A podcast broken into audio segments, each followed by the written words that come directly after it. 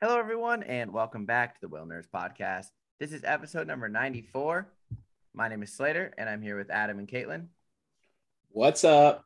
Hello. You couldn't keep us Dude. away for long. What? Uh, We're not late. you, were they're, not, they're late to listening. you weren't on the last one. Yeah, Last you one's did a miss the mini-sode. last one. It was my mom's birthday, and I was not here. Yeah, no, that's important. It's allowed. All you Yeah, missed out is Erica important. and I giggling at each other for no reason because we're like middle school girls every time we see each other. True. I felt like I just kind of sat there during the episode and was just like listening That happened last time. and appreciating. Caitlin and her friends just leave us in the dust. I'm sorry. I don't know what it is about her and I, but we just like can't contain ourselves when we hang out together.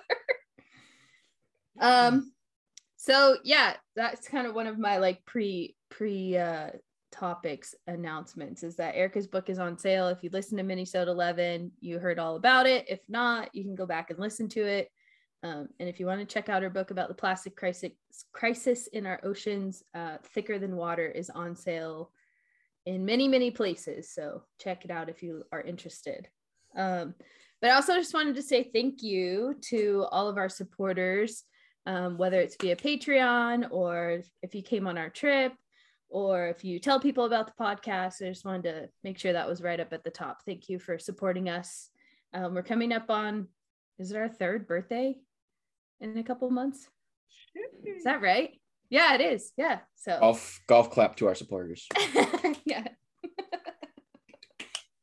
and um, if you want to support support us, um, we have a couple ways that you can either do that in person or you can actually order merch through our website now. So uh, we just launched um, right now. What's available in our shop on our website, which is thewhalenerds.com, is stickers, um, which are our different logos that were designed by Samantha Chang of S Chang Studios. Um, and so you can check those out and we'll have more items available um, over the coming months maybe for the holiday season but maybe not we'll see what happens no guarantees Get But- it ready before then.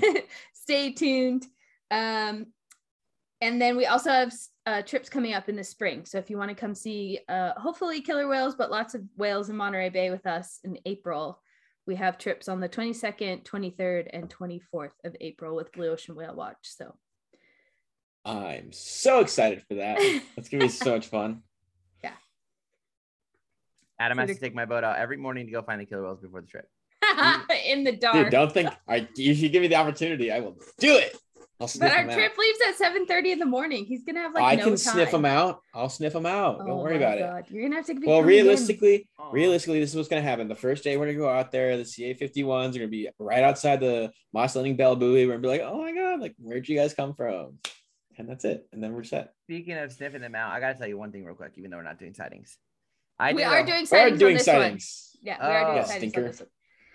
Well, then let's cut to the chase here. Oh my gentlemen. Okay. I'm going So- first. Well, okay, so let's just frame that since you already brought it up. So this episode is part one of a two-part episode.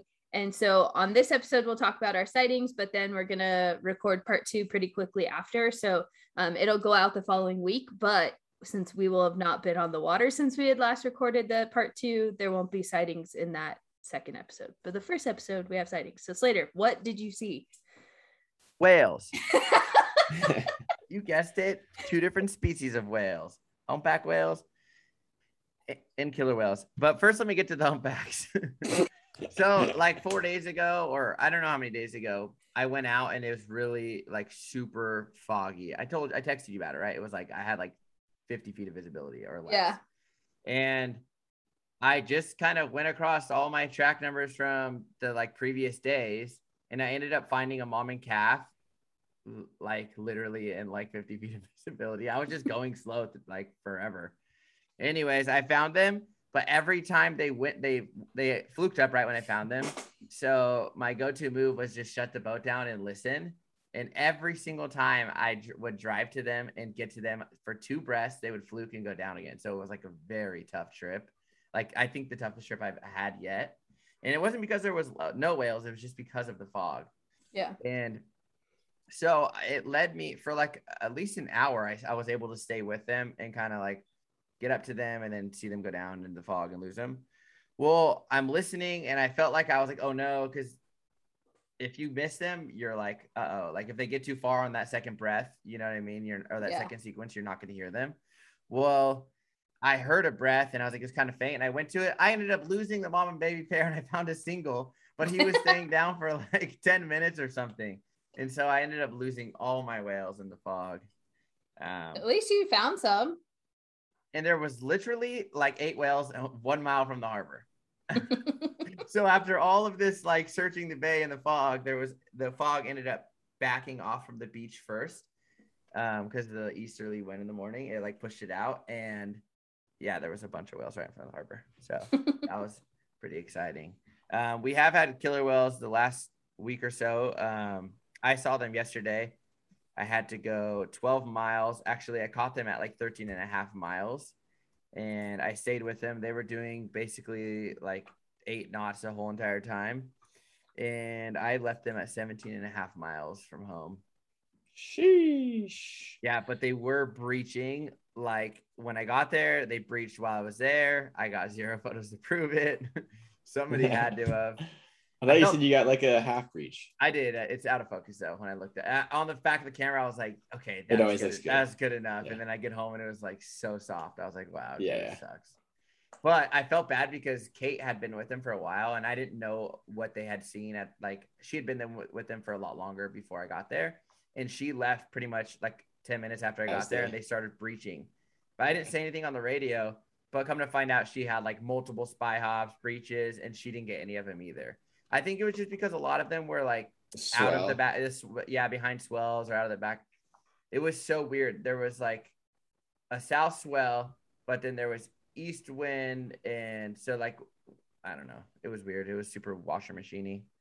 Um but yeah it's been it's been really good. We still had i i saw three humpbacks on my way in from that from the killer whales yesterday and then danny found six to eight whales in um, marina off the beach, like in like a hundred or between like 60 and 100 feet of water. So there's still quite a bit of whales around, at least a dozen or so. Um, oh, and then I missed three days of northern right whale dolphins, white side dolphins, and they. It's funny to hear them talk about it. They're like, I don't like to estimate dolphins, but I, I would say a thousand. I think like Bill's like I, you know, I'm not good at this, but I think there's like at least 600 whitesides here, and you know, a couple hundred northern right whale dolphins Wow, that's And- cool. like I get super blue water. I asked my people; they didn't want to go to the dolphins. They wanted they wanted humpbacks, which. I understand. Sometimes you know you're there for a certain thing. So, um, but yeah, I missed out on the dolphins, and it's definitely a troll pro moment for us, Adam. We got to get it for the doc. Even though Caitlin's an expert troll troll, Dude, we need Caitlin we'll- there because I've I've tried it multiple times and it's tough. well, I think okay. you, I think you just I have to have a big pot of big big pot of dolphins. Well, the other thing is, it's different species like it better than others. I So, know. like common dolphins don't give a flying hoot about it. They're like, Ooh. eh, whatever, and they just keep doing what they're doing. Yeah. But like Pacific white-sided dolphins are all about it. They're like, "What's this thing? What's it doing? It's making noise. Yeah. It has lights on it," and they just like get right up in it. huh? I bet Huh? you if you got I bet you if you got a big enough group of comments, someone would come over and check it out. Maybe, or also just the odds of them swimming by it are higher just because there's more of them. And then killer whales, it depends. Sometimes they're like really curious about it, and other times they're like, I don't give a Yeah, crap how what did you're you get towing. killer whales on the troll pro?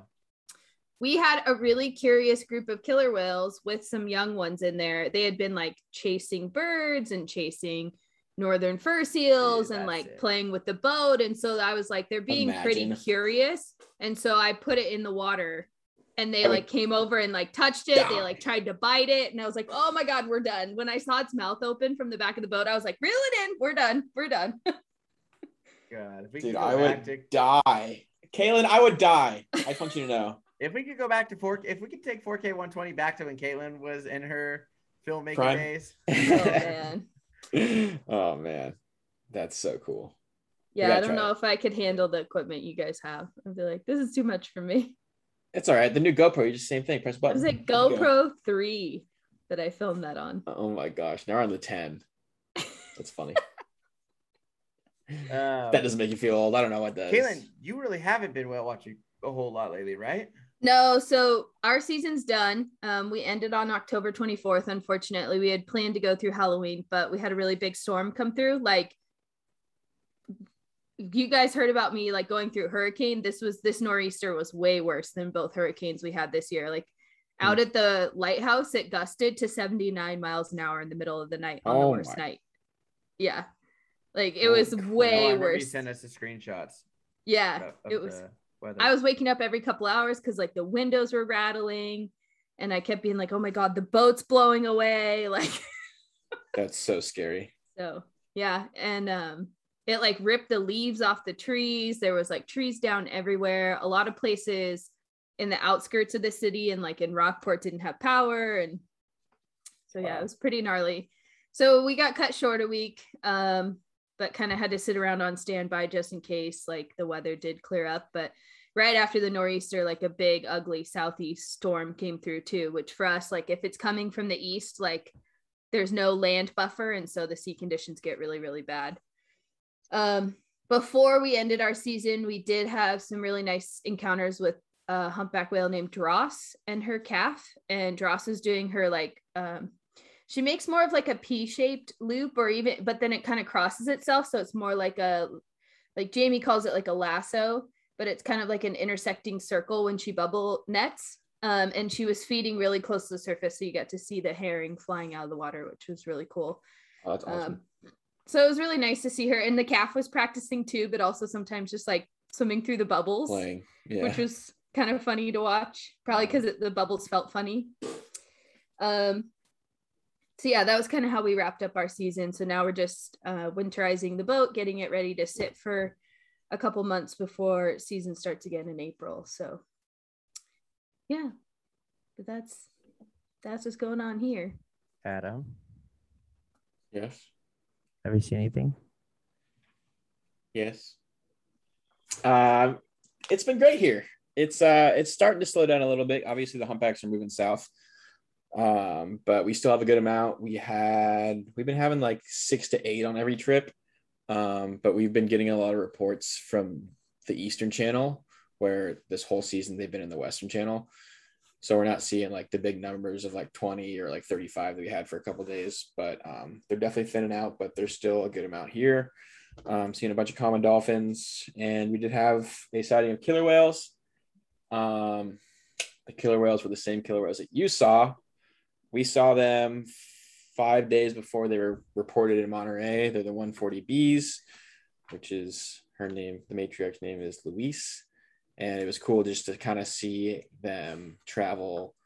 Like I think it was like 250 miles about in about five days which we had another group of killer whales earlier in the year that you and I saw that also popped up at Santa Barbara. It was like the same story. It was like 250 miles in, in four days, which is pretty cool. Um, so that was cool. It was a really quick encounter with them that we had. We we got a report of them at the end of our trip. Um, and it was kind of funny. It kind of sucked. The person that called us in on them, they killed a dolphin right before a common dolphin right before we got there and killed it and ate it and this guy has a video like right off the front of his boat of like one of the whales doing like a mini backflip with the whale and it's with a dolphin in its mouth. Yeah. And then of course when we arrived on scene, they like were traveling at like they were down for like 10 minutes traveling a mile underneath the water. And then when we left, we put our buddy on them and they did the same thing. So they killed a sea lion right after we left. So it's just like funny the timing, you know, you just that's I think it's kind of the beautiful thing Oh. about the ocean is that the timing can be a blessing. It can also be a curse sometimes. There's only a Uh, handful of pods I've ever seen hunt dolphins, and the 140s are one of them. Really? There you go. Yeah, the I- I- 51s. The 140s are also very efficient gray whale killers. At Gray least they were yeah. when when Louise was like still with Emma. They could take a gray Yeah. whale down in 30 minutes. It's crazy. It's like I need to look up who the killer whales were that ate that white-sided dolphin when It was with No, no, Nadia. no no this is with like Okay. in 2016 Oh, I think Okay. it was the 140s. I think I was out of feel like town when that Emma. happened. Yeah. Oh, yeah. Yeah. Well, that's Louise's mom. So, yeah yeah. um dude adam speaking of like just being late to the party for the killer whales you know eating yesterday i'm at the fuel dog and then, like the guy was like just up by like doing some gardening up above and i'm like dude like get down here i got like I gotta feel my boat and get out. And so like I was like, okay, I can't wait for him. I'm gonna walk up and get him. So I start walking, and then he sees me, he waves, and I'm like, okay, thank you. Like so, he's coming down, and on the radio, I hear Bill go, "Wow, that was beautiful." And like I, you know, and like to hear them say stuff like that, it's just like, okay, well, and then he goes. That was two killer whales breaching at the same time, and I was like, "Oh my god!" Like, ugh. like I'm hearing all this, and I'm like, okay, I'm I already knew I was 12 and a half miles away. And yeah, so you're just like, ah, yeah, and it's it's, like it's brutal. I mean, Oh, it, so it's that- just funny. right. Sorry, right before that, he Yeah. goes, uh, Danny's like, oh, there's two, there's a humpback here. Oh, there's there's three humpbacks. Oh, the killer whales are so that, so that like they circled humpbacks for a second, Yeah, I saw that. and then they double breach at the same time, and I was like, oh god, what's going on? Like, obviously knew they weren't gonna eat them or or like hunt them, Yeah. but I just was like, ah. it's 'Cause so you cool. know, you, you'll get the humpbacks in the middle of them pec slapping and tail throwing. And I've like, seen Comet breach on top of a humpback when she was, I mean, she's still really little, but when she was really tiny. little, oh my God, she breached right on top of one. I was like, what That's are you so funny. yeah, timing timing's everything out, out in the ocean. It's like our Risso's dolphin hunt. Like we were about to go in, you know, but we turned Yeah. around. We got the call. You know, you just never know how it works out. sometimes you just um, gotta go to the bathroom. Exactly. Sometimes you gotta go to the bathroom. And then, like, just everything forgot about it as soon as you heard that they were killer whales. yeah, didn't need to do that anymore. Um, I did have a really cool sighting of a humpback whale that was seen off of uh, one of the Hawaiian Islands that was seen here, and I think that's definitely the first whale I've ever had that was seen out there. Um, and it was cool to just talk about that on the boat about how like the different populations, there's not a whole ton of intermingling, but it does happen, you know. So that was cool. It was a whale that was seen in like 1991, really old, like kind of an older whale for us, and it was super Not cool really old, Adam. No, definitely not really old, but I like I think I think the oldest whale I've seen is like from like 1981. But like you have whales that were seen in like what 73 or something. I think I have one Taylor. like yeah around there, 79 or 78 or something like that. So, were you able to use the Happy Whale tool to make the ID on the boat? Yes. Oh, I've been using cool. that a lot. Nice. and Oh, it's yeah, cool because I can because I do I do a lot of the naturaliz- naturalizing on the boat now. Um, so I'll just be like, we're like participating in brand new research on this boat, and we have an opportunity to, you know, be able to ID these whales instantly, essentially. And so I can talk a little bit about each whale and where it's been seen and their catalog. And people have actually really enjoyed it. They like seeing, you know, knowing the history of the whale. So shout out Ted. Thanks for that. Yeah. So I don't know if we, I don't think we've talked about it on the podcast. We talked a little bit about it when Ted was on the boat uh, for Whale Nerds Weekend, but um, Happy Whale's coming out with a new tool for people that are like um, regular users that would find it helpful to be able to make an ID on the fly without making a submission. So um, that's an option that's starting to work its way out to folks that are um, high frequency users of Happy Whale. So if that's something you're interested in, you could reach out to them and see what the requirements are. But um, it- you'll get you'll get to hear, especially from Adam and Slater, that they're like making IDs while they're on the water um, without having to go through the full submission process, which makes it really cool to be able to give like the sighting information right there on the boat. Yeah. Been it's super it's fun. super helpful and it's it's super fun too yeah it's just cool to like have that at your disposal Uh, yeah, I went back and was just checking through IDs, and then I found just the same week that you found yours, but you just found yours. I found an ID from 2017 that was seen in Monterey, Alaska, and Hawaii. And Whoa, that's- really? And that's it. Yeah. That's super cool.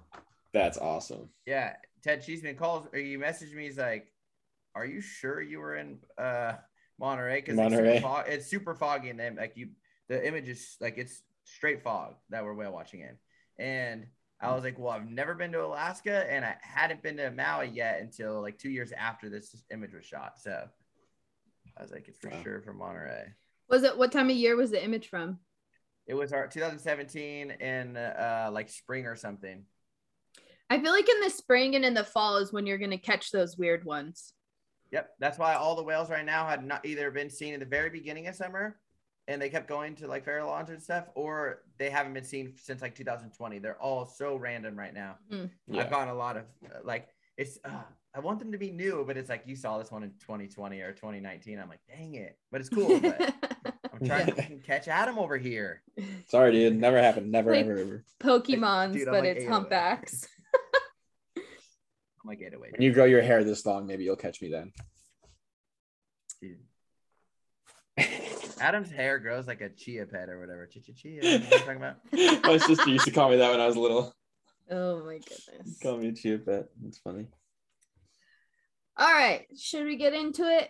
Let's get into it. Okay. Um, so this is sort of a older event that happened, but I think it kind of ties together nicely across the two episodes that we're gonna do. So um, the state of California did have an oil spill recently, and it happened at the beginning of October. And I just like following this story, I've just been like, can we just like get over fossil fuels? Like, can we just figure it out already? Like, I know, right? especially like when you fast forward to like several months later the cop 26 outcomes have been just like substandard it's like can't it's like Yeah. seriously people like that we have the ability to get past this that was like my Yeah. main like takeaway from this um but basically what happened in southern california was they think that a uh anchor drag so like a a uh, pipeline fouling happened from a ship's anchor that was waiting to come into port. And when they first covered the story, they thought it was like a new incident that had happened because the port of LA had been so backed up because It's of like so backed up. the working shortages and COVID conditions and like, you know, just a whole bunch of things compounding at once. Um, and then the more they learned about it, the more they changed their story. It was like just watching it over several weeks, it was pretty interesting to see the response because they initially were like, you know, 200,000 gallons of oil has been spilled. And then by the time the news article came out, they're like 126,000 to 156,000 and really if you read like the play by play of like people could smell it on shore at night no one mm-hmm. started doing anything till almost lunchtime the next day like the del- mm, Yeah. the response delay from the coast guard was like crazy um mm. And also from the oil company because they detected a pressure loss in that pipeline like during the night and didn't do anything until like nine o'clock the next morning so then you keep watching the news stories go around, and now the estimate's more like it was actually 25,000 gallons. So a lot less than the initial report said. And they think that the damage actually occurred in January of 2021. So they went and inspected the area of the pipeline failure, and there's no recent signs of like sediment disturbance, and the anchor drag probably occurred like way back in January. So it was like, what the what? Kind of a weird story when you watch Yeah. it all unfold over time. Yeah, Mhm. super weird. But, you know, obviously not great. Harbors were closed um, for Yep. several days following the spill, um, or like weren't allowing incoming traffic. Like there was lots of oil booms out, and people were pretty worried about, you know, public safety and beach safety and the animals, and so kind of ugly. So then it got me thinking, like, so what happens to animals when they go through an oil spill, right? Because like especially off Santa Barbara, how often do you see a slick at the surface? Oh, every single day. All the time, right? Every single day. but like a big crude oil spill is, you know, It's different. Yeah. yeah.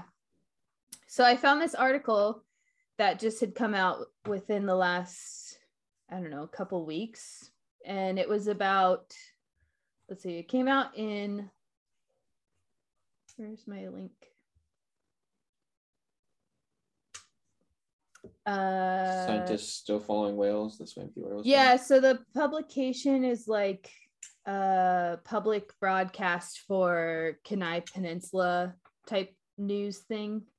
I don't have the name of it right off my hand, but it's like KDLL is the short name of it. Mhm. Um, so this is a story that came from Alaska during the Exxon Valdez oil spill, which actually happened, I think, before all of us were born.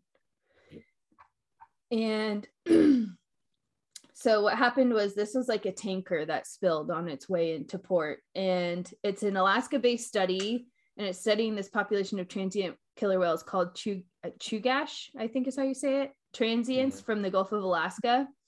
They there used to be 22 whales in this group. I think it's like two family lines. And they swam directly through the spill in 1989, all 22 whales. the very next by the next year, nine whales were dead, and others were missing. And now in 2021, there's only seven whales left, and they have not had any calves since the oil spill. Yeah. So pretty gnarly. It's like They know that all by IDs. yeah they've been doing so the they this research group has been funded by a compensation fund from the exxon valdez spill um, and so they've been doing these like follow-up studies of different aspects of the environment post um, oil spill that's been funded by the company responsible and so they've been monitoring these killer whales like on a dedicated effort because they've had grant funding to do it and so they're actually not going to get funding moving forward. Um, it has been quite a while since the oil spill, but I mean, it's kind of like they have far-reaching effects, so I feel like they should Nine still have to members fund it. died. Yeah, Why? there's only there's How did only I? seven n- How have whales I never heard of that? I didn't know about the killer whale thing. I knew about the Exxon Valdez oil. Yeah, Yeah. Obvious. I, didn't know about it never heard of either, but Wait, there was tw- there was 22. 22. 22. Nine The- died. the first year, Damn. And now how many's left? seven, And they haven't had babies since. and they haven't had any calves since. So Well, I mean, I think up that reproductive Uh, stuff. yeah. Yeah, That seems like it. I mean, crude oil is pretty toxic. So like- what they ate it? They put it in their mouths? I mean, I don't know. They They swim just right through it. Open their swam all the right time, through I it. Guess. But Think also, like, eyes. there's the like food vapor. they're eating. yeah there's there's also like vapor that comes off the water so like when it's floating at the surface in. and they're breathing it and then they were just like it was all over their skin which i think there probably still does have a way to get into their bloodstream when you're like that highly absolutely. exposed i mean it was a lot of oil in the water so to swim directly through the spill like And I'm sure all the food they were eating, it biomagnified probably up the food chain. yeah That's awful. That It's sucks. it's yeah it's it's just interesting. Like obviously crude oil, I think is a different story, but like here in Santa Barbara, like I've said it before, like we'll see giant oil slicks, you know, Yeah. and we'll see a, a pot of dolphins moving through it. We'll see whales going through it.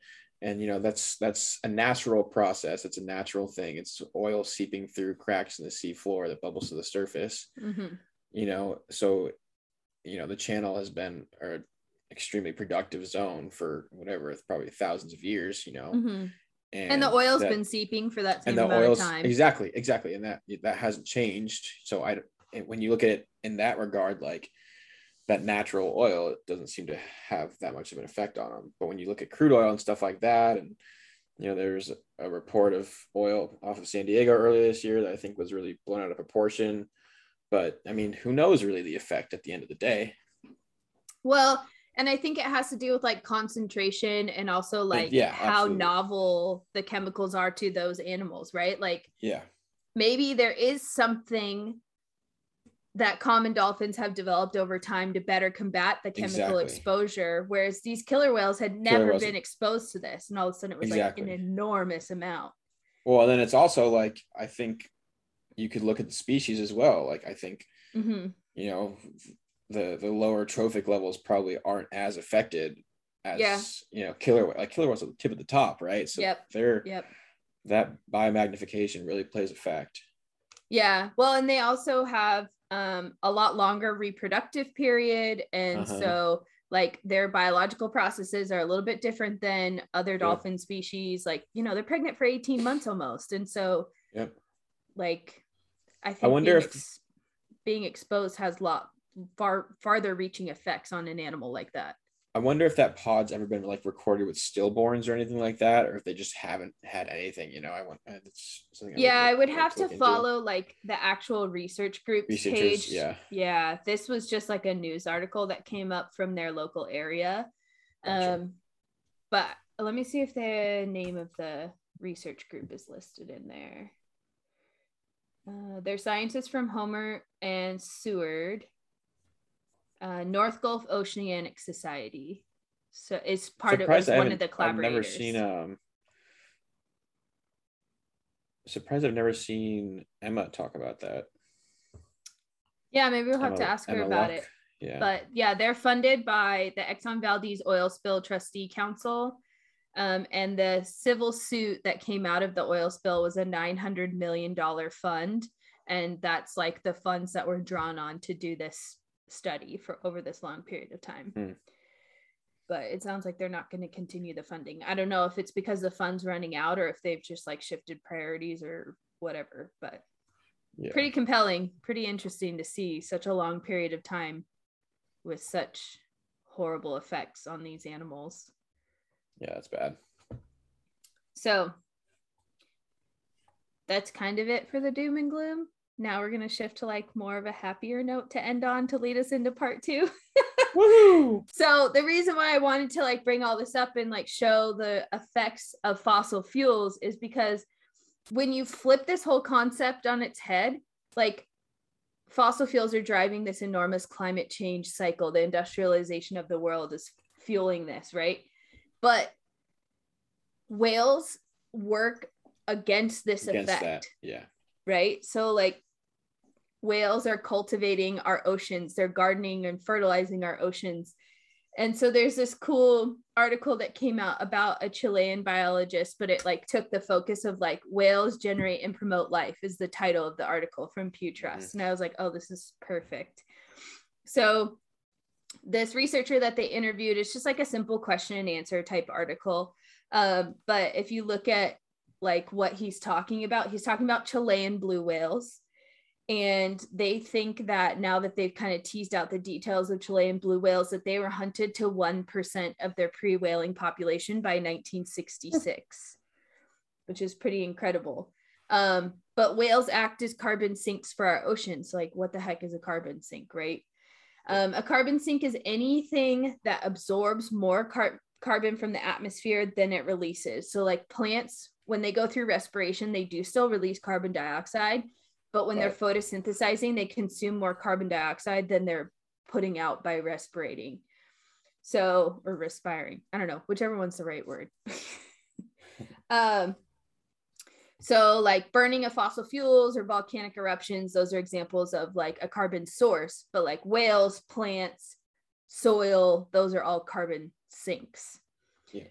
So whales generate and promote life, which is like the whole concept of the whale pump, right? That's like got to be one of my most favorite theories of ocean nutrient movements ever. Yeah. So. super cool. Um, so basically, like when whales are feeding, they're feeding at depth. When they're pooping, they're pooping at the surface. And that's where all your phytoplankton is. So they're fertilizing the phytoplankton and then feeding into this cycle of sequestering carbon from the atmosphere. So then they, Photosynthesis. yeah, exactly. Just like plants on land, they just float around in the ocean instead. Just like that SpongeBob episode. Photosynthesis. Photosynthesis. No, you guys don't remember that? Am I too young for you? no, I watched SpongeBob as a kid. Okay, I good. did SpongeBob, dude. so then the other thing that this researcher talked about, which is something that was new to me that read led me down like a whole nother rabbit hole, is that there are places on the earth that are considered climate or carbon refuges. And sometimes the marine like wildlife of that near shore environment is a factor as to why it's a refuge. So Chilean Patagonia is considered a climate or carbon refuge between the nearshore environment and the marine ecosystem and the wildlife that use that space. So Chilean Patagonia is like doing this region is doing more of a carbon sequestration service for the earth than the surrounding areas to it. It's like this little spot is like doing good things. Hmm. Which is like crazy. I think it's cool. I think that's so cool. I think the more and more we learn about how important whales are, I th- I think like like they will play a huge or they should play a huge role in combating climate change, like Mhm. in in terms of like legislation. Yeah. yeah Like you know, I th- I think like we've done you know incredible things with the Marine Mammal Protection Act and um, the Endangered Species Act and things like that. But like as we move forward and and progress and address the climate change issues, there should be, I guess, parts of those le- legislations that involved whales because like their role is so so important. Yeah. Well, and like when those laws were written, no one even knew that that's what No, they don't did. know anything. Yeah, exactly. like imagine imagine if whale watching. yeah. honestly like imagine yeah, but then imagine guess if we didn't what You take them whale watching, they get seasick. Now they hate whales. Now they're just like, screw it, get rid of all the whales. yeah, they're like I'm tired of this. Get rid of the whole ocean. well, like No, it's our whole imagine if planet. like imagine if they never made those like you know protections or like whales weren't protected worldwide. Yeah. You know, imagine how worse Yeah. off our climate issue would be. Yeah. And Well- it's it's tough to say because like you know we all work on boats and we all drive cars that eat up gasoline and stuff like that. But Yeah. I, I think we're also at the forefront of the possibilities of like I think bio restoration is something that we look over so mm-hmm. much when we address how we can help nature and like you know move the climate and move the climate issue in the right direction like Mhm. when you just let the environment do what it's supposed to do it can do magical things and i think that is something Oh. that is really overlooked Slater's gonna explode. Well, just like, well it's like we talk about we talk with jeff about it all the time remember in the sailor sea about just letting the environment do its thing like if you protect the environment the fish will come back you know The- I mean, the- I'm very surprised that there is actually any blue whales. Like, Mm-hmm. oh for sure it's like the- incredible when you look at it like this way, like how they write it in this thing. Imagine you have 300 Facebook friends, and that's the total population of your species, and now all of them are gone. That, so you're down to one percent. So you have three three left in your species. Now, Yep. what do you mean they're gonna come back? And then Yeah. in what 30 years, 1960 or 50 years? It's only been 50 years. So Yeah. it's crazy you, what do you expect them to make 100,000 blue whales in 50 Yeah. years? But Well, think and- about it. It's it's it's great that they actually like that whalers moved down like the whale chain, you know, because if they didn't leave the blue whales alone, they probably would have wiped them all out. But Well, luckily they got the so one rare that yeah, I think the one percent it- was yeah. like the unattainable part. I Yeah. think that they just, yeah, it got so thin that they weren't seeing them anymore. So they moved on to other things. Yeah. I don't think it was by choice. I mean, it's it's true. if that's not sign for hope and like I don't know an urgent call to action, I don't know what the hell is, right? Yeah. Like if these animals have survived from a, a 99% population decimation by people and they're still here, like what are we doing? I know they're fighting ships off. They're fighting freaking, who knows? Literally, like like Killing whales are doing everything for our planet. Like Yeah. how uh, that's incredible to really think about. And it's not it's not lost on me that we burn up a bunch of dead dinosaurs It's to go not. look at these whales, right? It's like not. so then it comes into like this whole weighing I think we're working on that. We'll get into yeah and i do think that technology and legislation are kind of moving in the right direction i do think Yeah, there's do lots of room for improvement for that um but i think like if you're going to burn up a bunch of dead dinosaurs to go teach people about whales you really are obligated to do a good job to inspire people to protect them Yeah.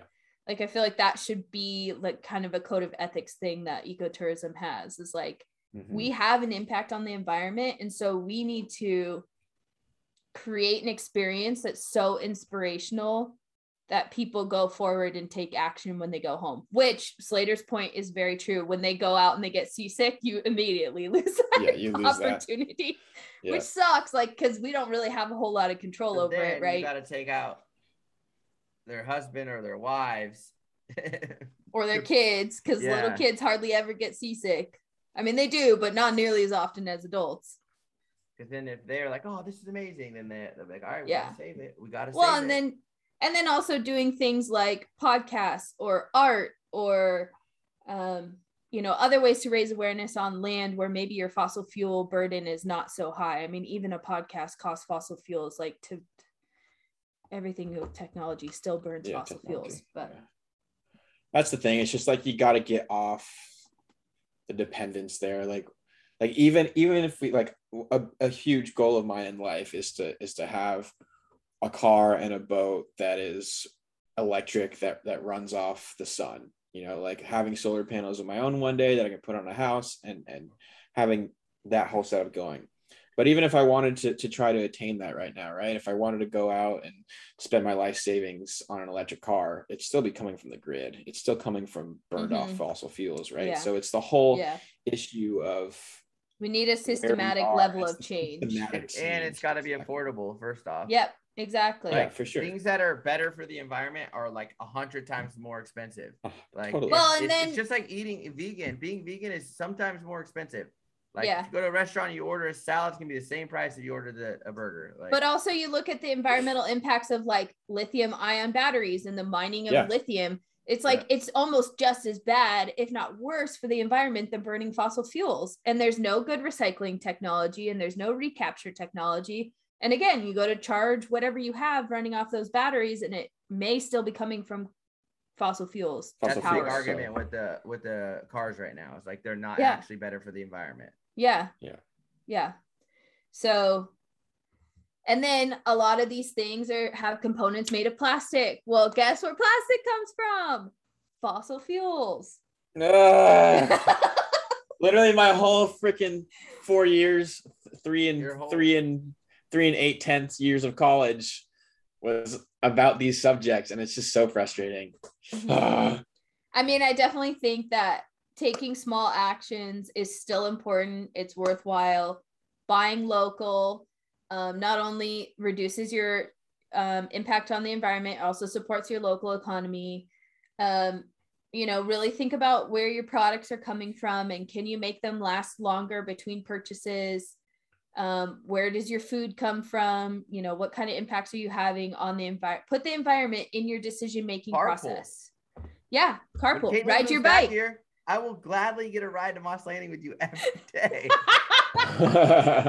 Look, Adam, if you move up here, think about how much of the planet we could save by all three carpooling to, to get on the boat every day. it's true. I do spend a lot of money in gas going to Monterey. Well, and like when I lived, so that's always a big priority for me, no matter where I live. Like I walk to work here in, in Massachusetts, and I rode my bike to work in California.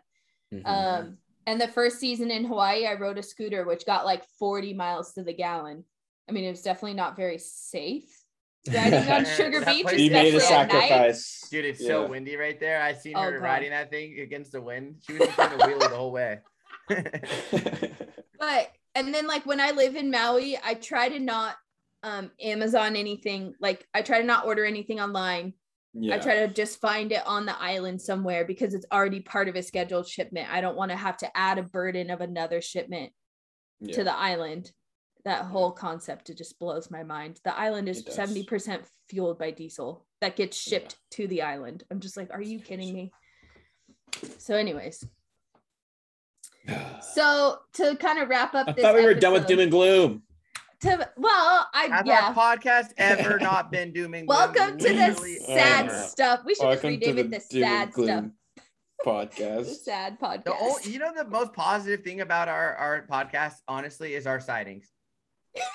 Any news article we talk about whales is never positive unless they find out something new. like Well, it is positive. Think about the freaking blue whales, dude. We almost killed them, but now they're back. They're back in action. We freaking Yeah. see blue whales all the time in the summer. California There is is a amazing. glimmer I'm of so light. thankful for that. there's a glimmer of light. in all yeah, of you gotta articles. turn you gotta turn that glimmer and make it into a freaking Mostly it's Hell us on trying to spin it. The article Yeah. doesn't necessarily spin it. We spin it by the end Yeah. to try Well, and like- get there. Makes Okay, so here's- blue whales a little more. it Here's does, a- the sure. last article for this episode is hopefully not too doom and gloom. So other places around the world, not just Chile and Patagonia, have thought about cetaceans' role with climate change and like thinking creatively about how to come up with some metrics of a changing climate. So this study came out of the UK and it's called Sentinels as uh, cetaceans as sentinels for informing climate change policy in UK waters. So I mean, they did get their data from stranded dolphins, but they turned it into something that is informative. So they studied stranding data of four different species in the UK and used it as a climate impact proxy for waters around the British Isles. So they studied Atlantic white-sided dolphins, white-beaked dolphins, striped dolphins, and short-beaked common dolphins. And the occurrences of strandings were uh, very closely related to a factor of temperatures going on in the open ocean. So on colder phase events, they had more strandings of cold water species like white-beaked dolphins and Atlantic white-sided dolphins. But on warmer phase events, they had more strandings of striped dolphins and short-beaked common dolphins. Um, so the species that kind of matches like their use of space is based on temperature, and then like the sea surface temperatures that were recorded around the British Isles when these strandings would happen. And so Weird. now they're saying that these dolphins can be an indicator species, kind of like a canary in the coal mine type of thing. Do you guys know of- what that? Do you know what that phrase is? Yeah, that my my and my coral tank, my Kenya tree is my car- canary in the coal. If that one goes out, rest of my corals are out. the But- canary stops singing. Get out of the mine.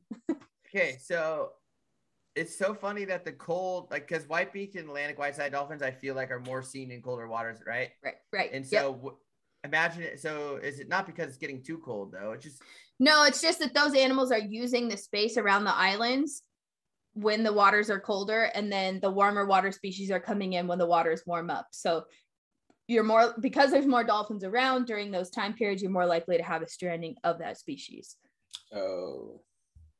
It's kind of like in the cause? Monterey. I know, but that makes sense. It's like obviously the Yeah. the cold ones are going to be during the cold time, and the warm ones Yeah. are going to be during the warm. So what But they're saying is is, they, the uh, what is causing the strandings? it's a wide variety of things. They're not linked to necessarily these temperature events. It's Oh, just okay. more like the presence of these It's dolphins. abundance. Yeah. yeah, is an indicator of like kind of ground truthing the sea The surface temperature. temperature.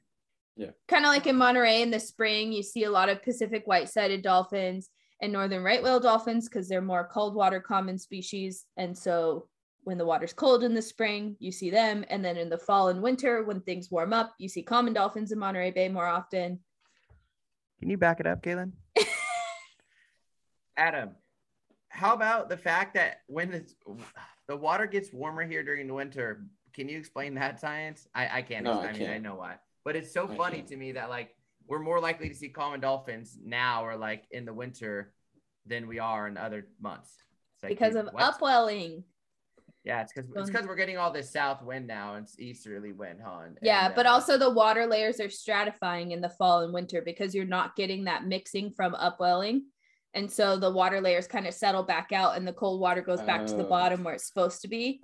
And the warm water less sits on the top.